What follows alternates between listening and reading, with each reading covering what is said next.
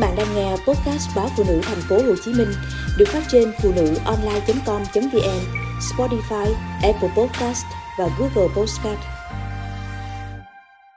Những nguy cơ cho mẹ và bé khi mang đa thai. Trên thực tế, khi mang song thai, đa thai, cả mẹ và thai nhi phải đối diện với nhiều nguy cơ cần được theo dõi và thăm khám chặt chẽ trong suốt thai kỳ.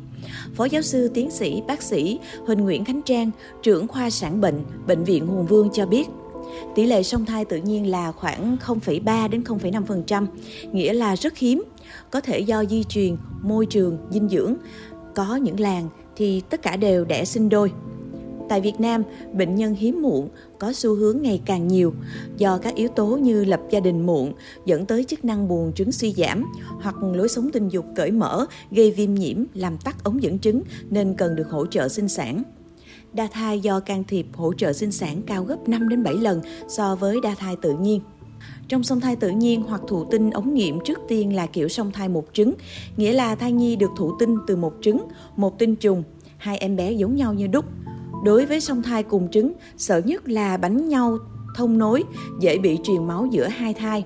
Tỷ lệ tử vong của truyền máu song thai rất cao, có khi cả hai em bé cùng mất một lúc, đôi khi các em bé mất nhau chỉ vài ngày. Tiếp đến là song thai, một buồng ối. Ở tình huống này dễ xảy ra nguy cơ không kịp tách ra nên hai thai dính nhau ở bất kỳ bộ phận nào hoặc bị quấn, xoắn dây rốn nên lưu thai khi mang nhiều hơn một thai nghĩa là khiến tử cung chật chội phải cố gắng giãn nở có những trường hợp mang song thai mà mỗi thai nặng 3 kg, cộng thêm cả bánh nhau, nước ối là người mẹ mang cả chục ký trong tử cung và khi tử cung chứa nặng quá thì sẽ dễ nhận nhầm tín hiệu rằng em bé đã đủ ngày, đủ tháng và co bóp dẫn tới sinh non. Rất nhiều trường hợp mang song thai thay vì 40 tuần tuổi thì 28 tuần tuổi đã sinh. Ra đời sớm khiến em bé bị suy hô hấp do phổi chưa trưởng thành mạch máu nuôi tử cung vẫn chỉ có nhiêu đó dù số thai nhi trong tử cung nhiều hơn một. Vì thế, thai nhi dễ bị suy dinh dưỡng hơn các ca đơn thai.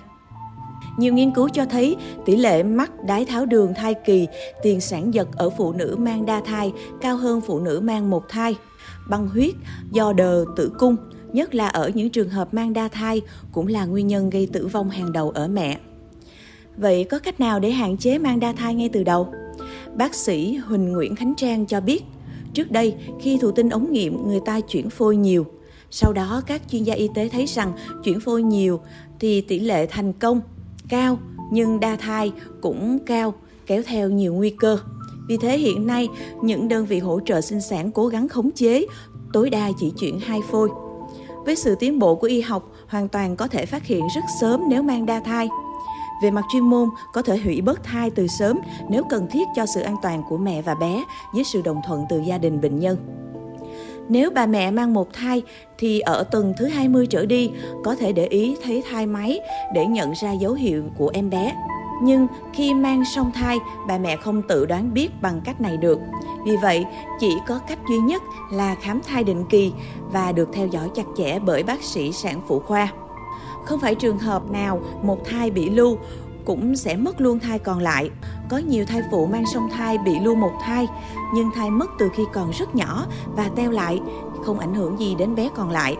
Tới ngày sinh, có khi bác sĩ còn phải tìm rất kỹ thì mới tìm thấy được thai bị lưu. Cũng có ca song thai, hai bé đã lớn, mỗi thai khoảng 2 kg nhưng không may bị tai nạn dây rốn xoắn do bé cử động. Dây rốn xoắn thắt nút chặt tới mức xẹp cả mạch máu bên trong, làm mất một bé. Tuy nhiên lúc ấy các bác sĩ vẫn không có chỉ định lấy thai lưu ra mà tiếp tục theo dõi cho tới khi xuất hiện dấu hiệu gây ảnh hưởng tới người mẹ và chẳng thể trì hoãn thêm được nữa thì mới mổ bắt thai để cứu em bé còn lại. Do đó, được giám sát và theo dõi chặt chẽ suốt thai kỳ tại cơ sở y tế chuyên khoa, nhiều kinh nghiệm về song thai đa thai là hết sức quan trọng.